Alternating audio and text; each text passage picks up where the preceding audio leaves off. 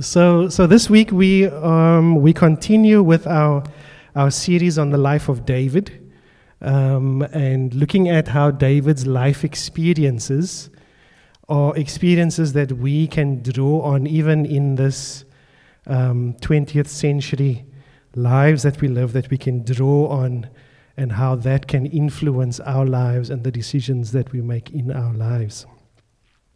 We're looking at some of the stories that made David the, the patriarch of the faith that he is. And we look at what some of the things are that made Yahweh describe David as a man after his own heart. Um, and so um, I thought this evening we, we couldn't not look at probably one of the most famous stories of David, and that's David and Goliath. In our, in our first look two weeks ago, oh yes, thanks for so much for last week. Your input into the EMI engagement was so invaluable. Just hearing from you guys um, and you guys sharing with us what it is that you felt um, was really important for us in our journey was so helpful. Thank you very much for that. So in our in our first look two weeks ago, we we saw how David's um, anointing and his call taught us something about how we ought to see. In contrast with how the default perspective of the current culture we live in now sees. And seeing as God sees is seeing that seeing in a way that gives us hope. Um, because if we only ever judged books by their covers, um, we wouldn't have much of a library, would we? And so today we're going to take another look at, a, at this well known story of David, and it shows David as the hero. David as the champion, the one who makes the difference. So there's this well known story of, of David and Goliath. Now, now, one of the things about reading a story or a text, a part of a portion of scripture that we've read before, or uh, we've heard this story before, is that we often think, ah, we know this so well. I don't think there's anything more that this that this reading or this story can teach me where I'm at now. But I want to encourage you to, to stay engaged because um, the Holy Spirit has this way of showing us something new in the midst of something that is already familiar. He is somehow able to do that. We're going to read all of it. Um, it's 1 Samuel chapter 17. There's 50 odd verses. That's a lot. So even at the end, if I do a terrible job of exposing some of the, the, the gold that is in this, at the very least, we would have read um, a really good portion of scripture, and you would be able to leave here saying, nah, we, we engaged with something meaty. So I'm going to give a very quick outline of the whole passage, and then we're going to we're going to read through it. So, um, so a Philistine army is attacking Israel. David's elder brothers have joined the men of Israel in the fight the Philistines have a trump card in their champion Goliath. And then David takes him on when nobody else would. And then the Springboks beat England. okay, that's, that's next week. I like that prophetic speech. Did you hear that, Alison? Amen. We're on the right path. Okay, there's lots to read. Um, let's go. Now the Philistines gathered their forces for war and assembled at Socoh in Judah. They pitched camps at Ephes Dammim between Socoh and Azekah. Saul and the Israelites assembled and camped in the valley of Elah and drew up their battle line to meet the Philistines. The Philistines occupied one hill and the Israelites another, with the valley between them. As we go through this, if there is something that you find engaging, or maybe there's a question that you have, or there's something you'd like to throw in, you are welcome to do so. Okay? Maybe just raise your hand and I'll stop and we'll and we'll listen to the wisdom that you have to share. So the Philistines at this point in time, they were the biggest enemies of the kingdom of Israel. And they were a very sophisticated people. Um, because what they did was they controlled the trade routes along the ocean here. Now, if you go further south, the Suez Canal is somewhere down here as you enter into Egypt. As you go further north, it becomes the Mediterranean basin. So there's a lot of trade happening within this space here. And the Philistines were a, a seagoing, seafaring people, and they had situated themselves along this, this coastline. And so, because they had this, a lot of interaction with neighboring countries and nations, they were quite advanced in their metalwork, um, in their industry, and in their trade.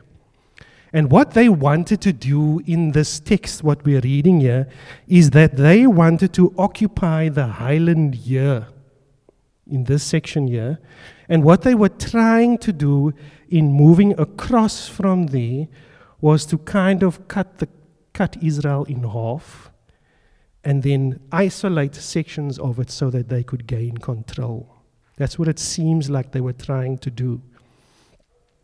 And um, the, the kingdom of Israel was still led by Saul then. And Saul hears about this army that's coming into onto the land. And Saul brings his army down from the mountains where they were here. He brings them down to the valley of Elah and he sets up camp there. And so, um, this place, this is an image, a picture of what it looks like today if you went there. This is the valley of Elah. And um, Saul and his army would have been set up on this hill here, and the Philistines would have been set up on the far side over there. Also, just to note, in the middle there is the stream where David collected his stones. Um, also, just interesting, the Philistines occupy a section of, of land that today is Gaza. So some people think that there is a connection between um, Philistine and Palestine, but that's a lengthy debate for another day. Okay, so, so that's some background about, um, about who the Philistines were. Um, from verse 4 A champion named Goliath, who was from Gath, came out of the Philistine camp. His height was six cubits and a span. He had a bronze helmet on his head and wore a coat of scale armor of bronze, weighing 5,000 shekels. On his legs, he wore bronze greaves, and a bronze javelin was slung on his back. His spear shaft was like a weaver's rod, and its iron point weighed 600 shekels. His shield bearer went ahead of him. Now, what I notice when you read through this is just how much detail he's giving. He's describing here what this Philistine giant looked like um, and how well equipped they were. At this time, the, the, um, the Israelites were still using leather um, for armor, but here comes these people who have metal for armor. Um, and we notice there just the, the, the, the emphasis that the writer who's, who's, who's writing this places on, on, on those particular facts. We can see there how tall he was, just under three meters. Um, and an average size shol- soldier is 172, which is like somewhere here. So this guy was, he was big. He was big. So if you convert that into kilograms, it's somewhere in the region of 65 kilograms. So one of, I'm sure one, some of the ladies here are kind of in that way. So it's kind of like Kirk's way. so it's it's it's heavy, um, and so this this um, yeah. Thanks for that. So it's quite quite heavy. Let's get going from, from verse eight there. Goliath stood and shouted to the ranks of Israel, Why do you come out and line up for battle? Am I not a Philistine, and are you not the servants of Saul? Choose a man and have him come down to me. If he is able to fight and kill me, we will become your, serv- your subjects. But if I overcome him and kill him, you will become our subjects and serve us. Then the Philistines said, This day I defy the armies of Israel. Give me a man and let us fight each other. On hearing the Philistines' words, Saul and all the Israelites were dismayed and terrified. So these two armies, they are on those opposite hills that we saw there in that, in that earlier picture, and they're facing each other, and neither of them feel that they can run out and charge and attack the other. Because if you do that, what you need to do is you need to go down the mountain that you are on into the valley and then up again the mountain on, on the other side. And so, what you would do is you would leave yourself exposed without having the high ground advantage, which anyone who has. Um, who has experience in, in, um, in that kind of thing would know that you want to have the high ground advantage, besides the fact that you would be exhausted by the time you arrive on the other end. And so, finally, to, to break this deadlock, um, the Philistines send their mightiest warrior out. And he goes down into the, into the valley floor and he's looking all dazzling. It must have been quite a sight to see this guy come dazzling down, and he's massive, and he's got 68 kilograms of armor um, on him. He's got his sword, his spear, and he shouts out to, um, to the Israelites to send down a warrior from them. Now, this action that he did of himself coming down and inviting one warrior to come was actually um, a tradition in ancient warfare called single combat. Um, it was kind of like a duel where there would be a representative from each side, and it was a, a way of settling disputes without incurring the bloodshed of a major battle. And so this is what he's doing. He's inviting them out, but it's, it's, not, a, it's not an appealing proposition.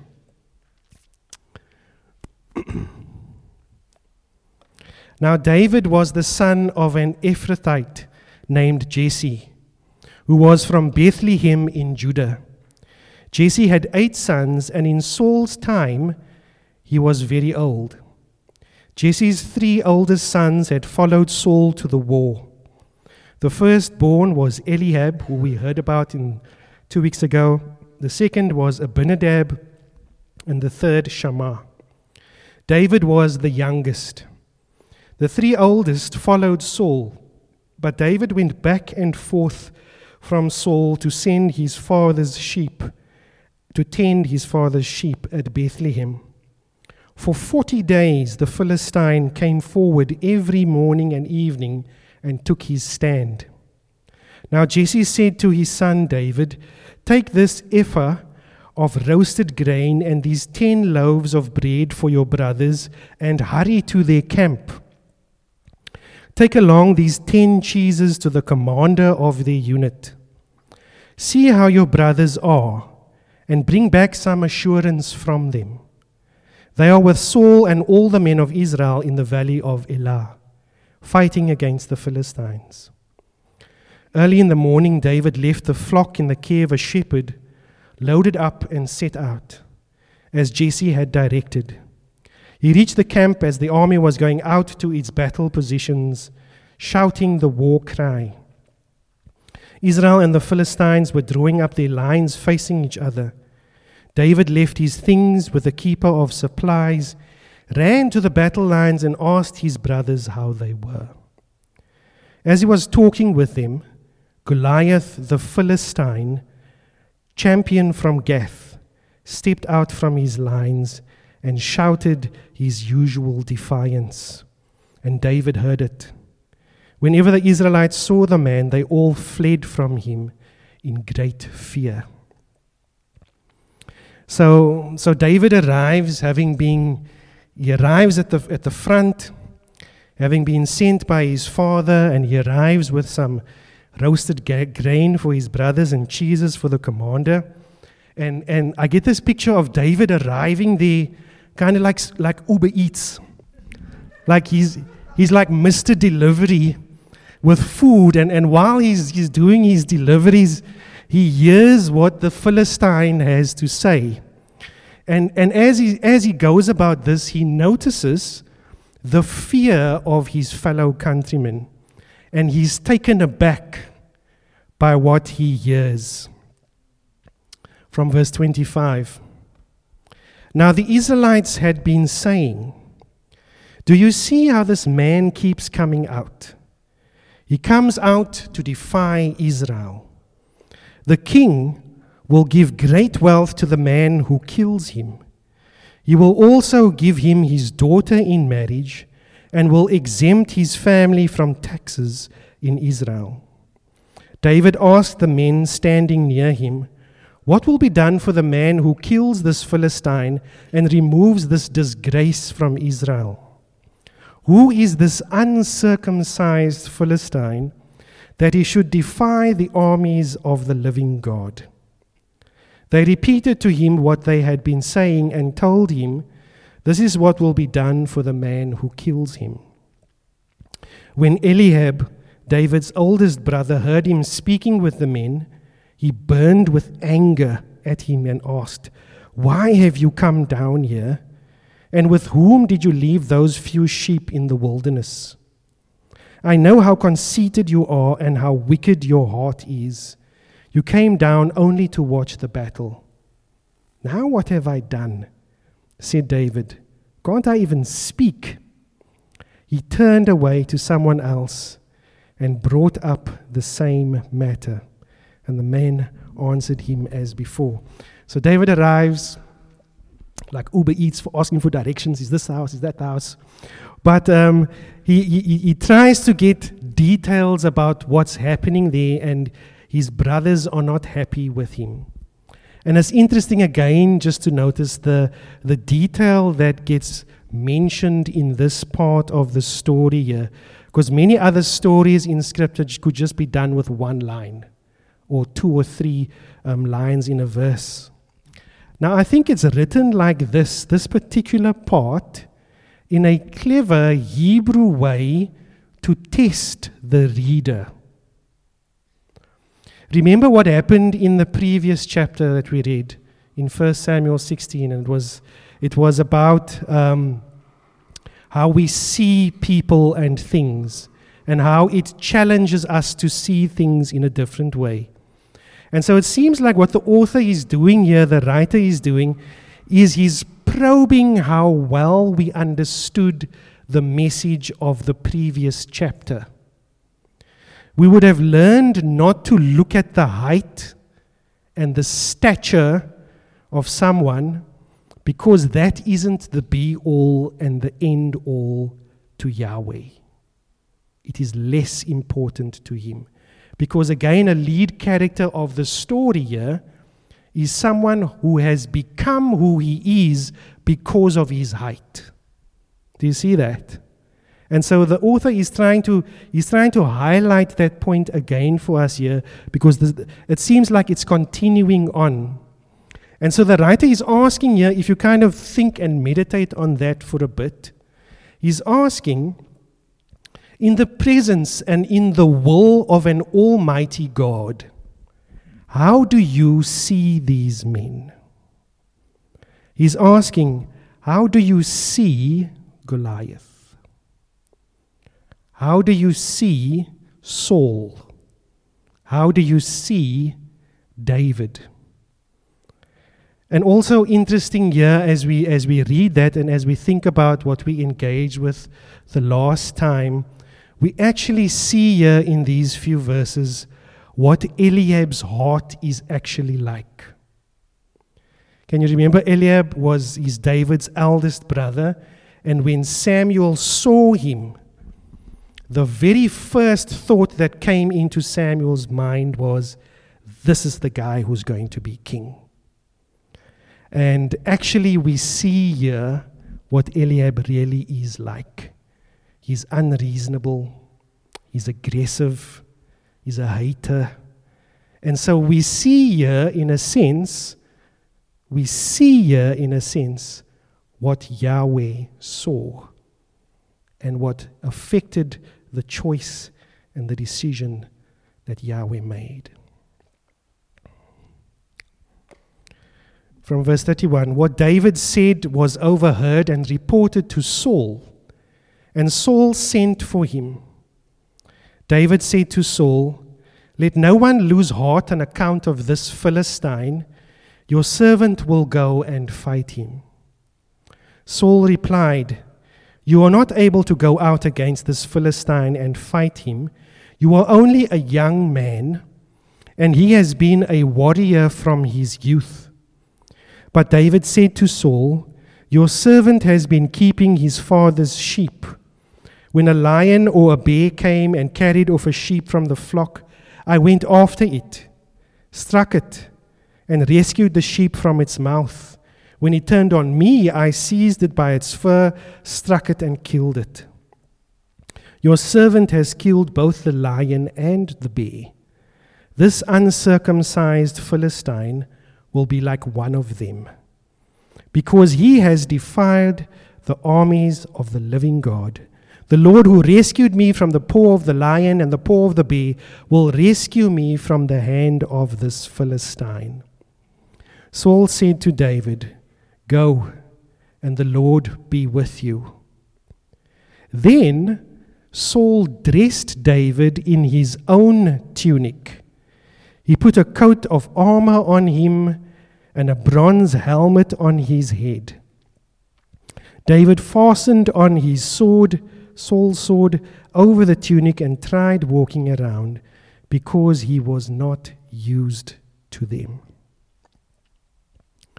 You know, as, as, we, as, we, as we think about this and, and just meditate on these few verses, it seems like um, Saul who is this king who has, who has himself turned Yahweh's heart against him, he is in a sense handing over responsibility. He's handing over rulership of the kingdom to David, in a sense, almost not even realizing it, because, because he gives David his armor, he gives David his weaponry, and it should have been Saul as the king of Israel, as the leader who would go down and face Goliath. But he didn't go, he was scared. He was fearful. And so it's almost a prophetic act that is happening here that Saul is, in a sense, passing this on to David and giving all of this responsibility to David. And so, in this transfer of responsibility, we are also shown a shift in the engagement with God, the engagement with Yahweh, because Saul was relying on his own armor. He was relying on his own weapons. He was relying on his own warfare knowledge. But David couldn't use it because he wasn't used to those ways. And so Saul had lost touch with his relationship to Yahweh.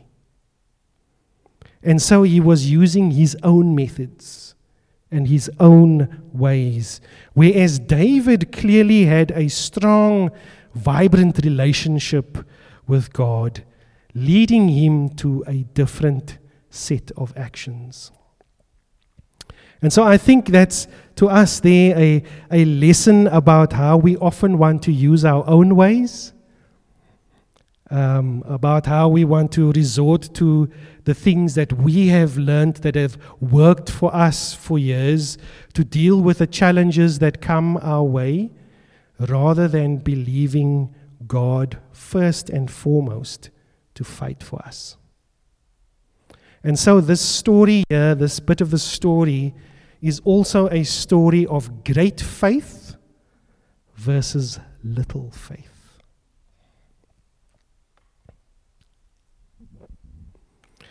David says, I cannot go in these, he said to Saul, because I am not used to them. So he took them off. Then he took his staff in his hand, chose five smooth stones from the stream, put them in the pouch of his shepherd's bag, and with his sling in his hand, approached the Philistine. Now, earlier on, I showed you there in the in the valley of Elah, there's a, there's a stream that flows through the middle of the valley that actually makes the valley very green. And so David went and he went to the stream and he selected five stones out of the stream. And apparently, um, according to archaeologists, the stones in the valley of Elah are not normal stones, they are barium sulfate, which are it's a kind of rock that is twice as dense as, as any other stones. And so and so that these were formidable weapons that David selected there. Now, we often think, um, if I can remember back to the kind of Sunday school teaching that I had, when I read this, I thought pebbles. Didn't you think that? I thought like little stones like this. But actually, in those times, the, the, the, the stones that they used weren't stones, they're more like rocks. And they would be about this size. And so, this size, I'll pass it around, you can feel the weight. So, that's, that stone weighs about a half a kilogram. And um, so, David goes out and he selects five stones and he, and he has a sling. So a few years ago, I had um, I was doing a, a, a, teaching somewhere, and so I I had the stuff to make it. I was telling Kirk I needed to put put this one together, and so the sling would look something like this. So you stick your mid. It has a, a loop. It's made of leather. It has a loop. You stick your middle finger through it, and then the other end has a little bit of a. It's, it's tied on the other end, and so you hold it like that you load that rock in here and then you you swing it around i'm not going to do that and you let rip. Now um, um, slings were in those times they were you can pass that around and have a look. Yeah. Don't put the rock in that thing. Um, you can do some serious damage with that thing um, so slings were actually well known and well used weapons of warfare. Um, they were not toys. Um, and they are mentioned on a number of occasions in the Old Testament. And beyond that, outside of that, there are reliefs in Europe that shows that there were actually units within armies that had what they would call slingers, and they were actually more effective than bowmen, than archers with these slings. And so I think as part of this story, we often misunderstand David's choice of weaponry, particularly from a Western perspective.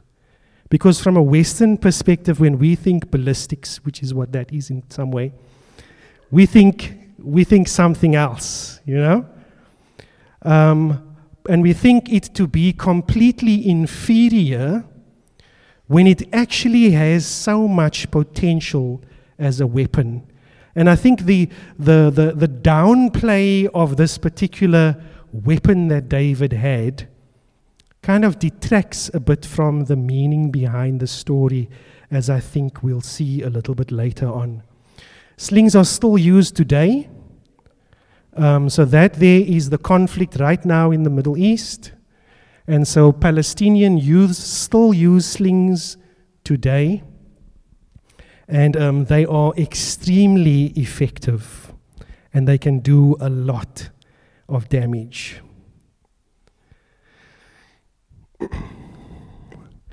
From verse 41 Meanwhile, the Philistine, with his shield bearer in front of him, kept coming closer to David. He looked David over and saw that he was little more than a boy, glowing with health and handsome, and he despised him.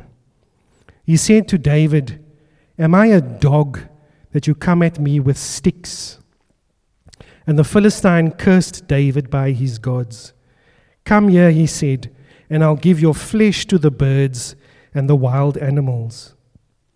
David said to the Philistine, You come against me with sword and spear and javelin, but I come against you in the name of the Lord Almighty, the God of the armies of Israel, whom you have defied. This day the Lord will deliver you into my hands, and I'll strike you down and cut off your head. This very day I will give the carcasses of the Philistine army to the birds and the wild animals, and the whole world will know that there is a God in Israel. All those gathered here will know that it is not by sword or spear that the Lord saves, for the battle is the Lord's, and he will give all of you into our hands. You recognize that line from a song? You recognize it's a well known line, it comes from here. Um, a few years ago, I, I read this book um, written by this guy named Malcolm Gladwell. Um, he's quite a popular author. And he wrote this book entitled David and Goliath Underdogs, Misfits, and the Art of Battling. Um, and in the book, he, um, he projects an idea that he has, and in it, he, he, he, he communicates that he thinks Goliath was not what he seemed to be. And he, he believed that there were all kinds of hints in the text if you pay close attention. Um, and there were these details that get mentioned in the story are things that to him seem quite puzzling, and it doesn't line up with Goliath's, Im- Goliath's image as this mighty, inconquerable warrior. And so, this author in this book, he thinks that Goliath may have had a, a, a condition, a physical condition called acromegaly. Now, acromegaly is a, it's a rare condition where the body, particularly your pituitary gland, produces too much growth hormone. And um, what it does then is that causes your body and your tissues, your bones, to grow quicker and for a longer period of time. And some of the reasons that this particular author gives um, for his um, prognosis that Goliath um, has acromegaly is that he says it seems like Goliath has poor eyesight. Um, and so he needed someone to carry his shield, um, which was more to him in his understanding about him being led to where he needed to be. Um, he also says that Goliath says, Am I dog that you should come to me with sticks? Sticks, plural, not one stick. And David only had one stick, he had his shepherd's staff. Um, and then he also calls David to come to him um, because he wanted David to engage in close combat. Now, if he was really this great warrior, then would he have invited his enemies to come to him? What kind of great warrior does that? And then he also um, possibly was someone who moved slower as people with acromegaly um, might do, which is another symptom. Um, and I thought about this, okay, that sounds interesting. Now, now, some of the most famous giants that we know had acromegaly are some of these people. So there's the current world tallest man, oh, sorry, who's here in the middle. His name is Sultan Kösen. He's a, a Turkish farmer, that's his wife. Um, he's only 2.51 meters tall. Um, there's also, you recognize this guy? The Big Show, WWE. And there's um, the Great Khali.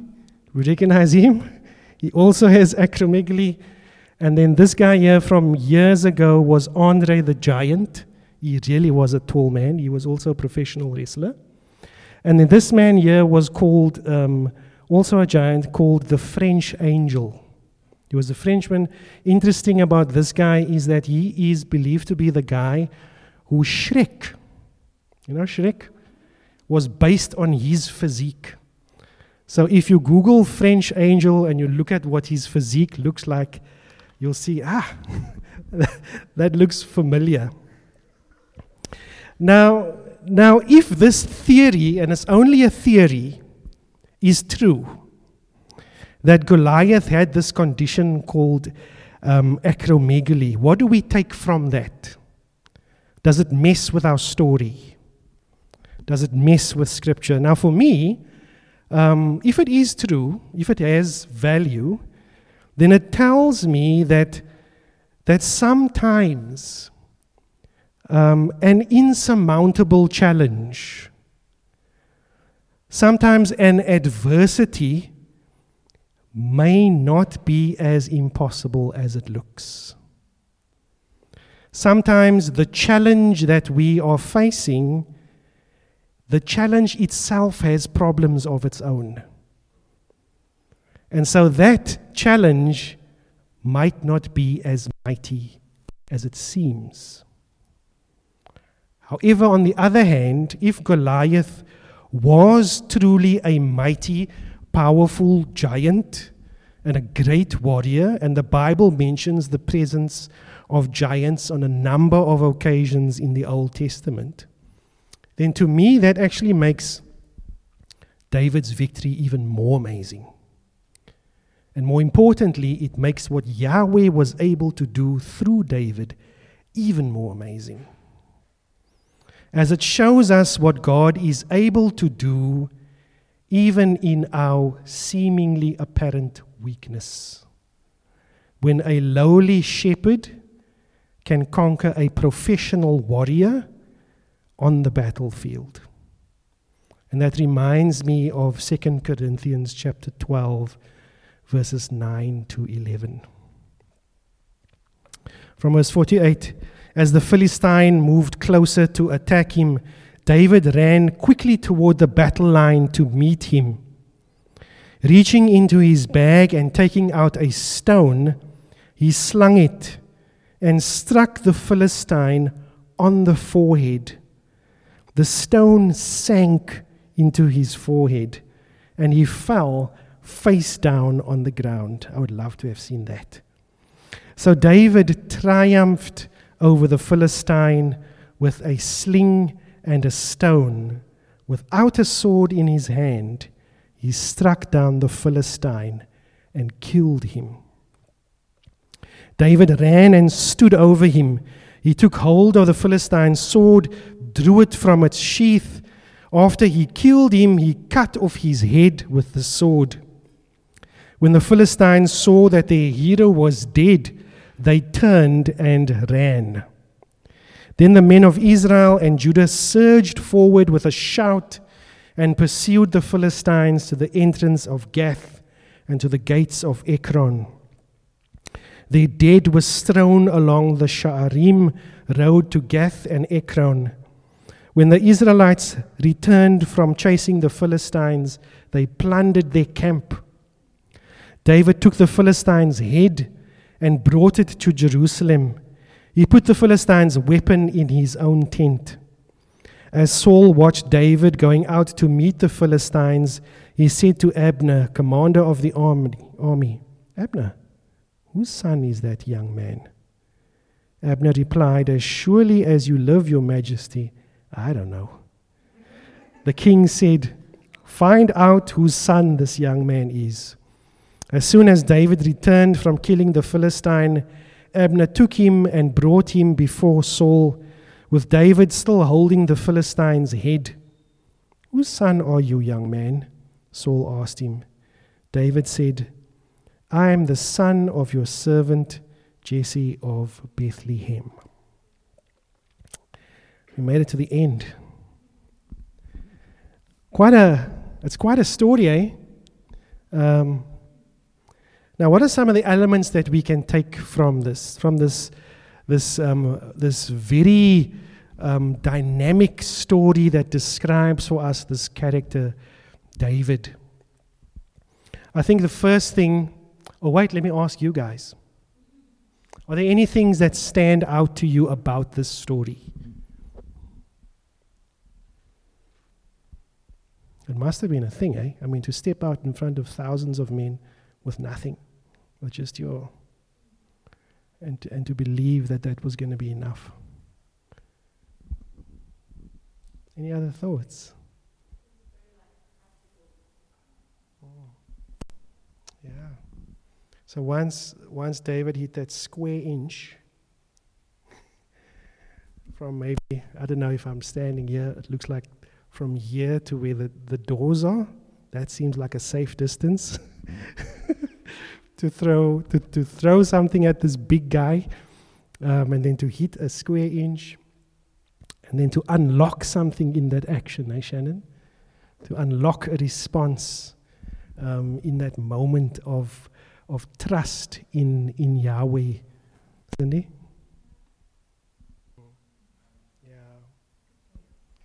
Let me share with you some more, some of my thoughts, and then we we'll get close to wrapping up. as I as I read through the story, know, some of the some of the things that, that come out at me is that in this in the story of, of David and Goliath, it, it, it seems to me like God was looking for in the story as we unpack the details. Um, it becomes clear that, to me that Yahweh was looking for a man of faith, not a warrior. But Saul was looking for a warrior rather than a man of faith. And so in the story, there are there are still elements of that first lesson that we did um, two weeks ago um, of God being more interested in what's going on on the inside of us rather than the outside, like Alison was pointing at. But in the story, um, Samuel develops it a bit more. And so it becomes clear that God can turn a courier um, out on a cheese run into a warrior in an instant. He is able to do that. But to me, there's, there's a deeper lesson here. And, and I think the reason that this story has gained the popularity that it has is because it makes for an incredible motivational talk.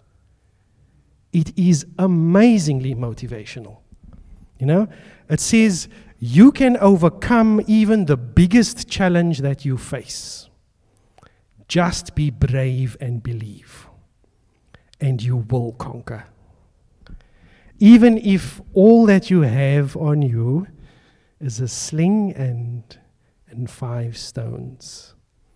And your enemy and, your, and your, the challenge that you face is insurmountable, even though all of that is coming against you if you believe and you act on that, you will conquer. It's an amazingly motivational story. It's, you know, it could be, it could be a Disney story that makes us feel warm and fuzzy afterwards. And I think that's why the world has grabbed hold of it. You know, the David and Goliath story of the, of the little one versus the bigger one, more powerful one. But I don't think that's, that's what the story is actually showing us. And I think if we are honest about this story and we put ourselves as a character in this story, then we'll have to admit that we are not like David. We're actually more like Israel. We are not the ones volunteering to go out into the middle to fight. We are not the ones volunteering to make ourselves available. Rather, we are the ones standing in the background, watching, waiting for someone else to deal with the issue. And so we are as helpless as the Israelites waiting for change. But in that moment, when we recognize the fact that we are not, we're not the guy, you know, we're not the, the lead character in the movie that we think we are. That rather we are more like the Israelites who are standing in the background, waiting for someone else to step up for us. You know what happens in that moment? It is in that moment that God sends us a champion. And it's in that moment when God sends someone who will fight for us. And he sends Jesus. And Jesus comes, and Jesus' ways seem inadequate. They even seem weak, like just a sling and a few stones. But when we think about Jesus, we recognize that Jesus himself didn't come with armor and a sword. He didn't come with a helmet, but he came lowly, born in a stable, riding on a donkey, socializing with fishermen, with tax collectors, hanging out with the, down, with the downtrodden, the marginalized. And he allowed himself to be beaten in his being the victor and the champion, he allowed himself to be crucified. But Jesus conquered in that way. And he still conquers today in that way. And if we put our faith in him, like the Israelites did in that moment, he will lead us into victory like David did in this story. But then he doesn't just stop there. He also equips us to be champions like him. And he gives us his spirit. He doesn't give us a sword, he doesn't give us armor or a helmet. He gives us his spirit to come inside of us. And this enables us to become champions to bring his kingdom into spaces where other people are fearful. He enables us to step into broken situations, and by the power of the presence of His Holy Spirit in us, we are able to do things that seem insurmountable. We are able to do things that seem impossible then we are able to face the giants that we face in our lives. And so, in this story of David the hero, what stands out more so than anything else is that it foreshadows for us a picture of Jesus the Messiah, the real champion, the one who overcomes the one who would come in an unlikely way, like Uber Eats or Mr. Delivery. One who would come who would be rejected by his brothers. Yet he still fights for them on their behalf.